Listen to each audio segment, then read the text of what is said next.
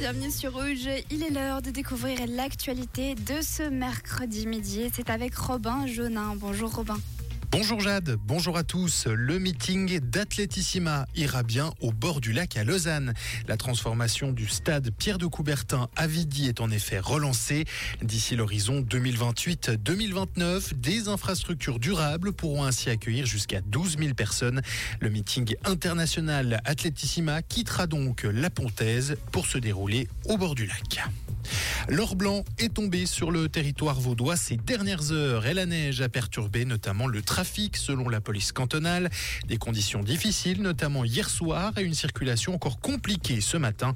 Des accidents sont à noter, mais aucun blessé grave n'a été relevé. Le trafic des trains a également été perturbé.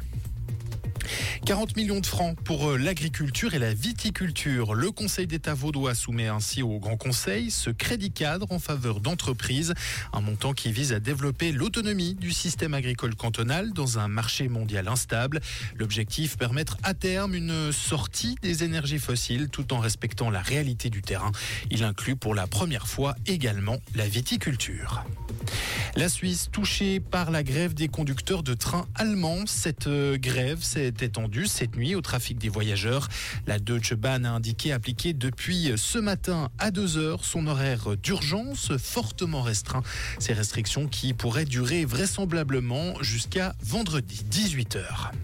Et puis on termine à l'international au Japon. Un site atomique a été frappé par un tsunami avec des vagues de plus de 3 mètres de haut. Ces vagues qui ont suivi le séisme du 1er janvier. L'opérateur du site affirme cependant que euh, le site atomique n'a pas subi de dégâts. Merci Robin. Et le retour de l'actualité sur Rouge, c'est à 17h. Comprendre ce qui se passe en Suisse romande et dans le monde, c'est aussi sur Rouge. Le ciel aujourd'hui est couvert. Ce sera l'humeur de ce mercredi avec un vent en revanche assez léger, hein, un petit peu comme hier. 20 km h de vent en moyenne et des températures hivernales. J'espère que vous avez sorti la grosse doudoune, voire même les collants thermiques.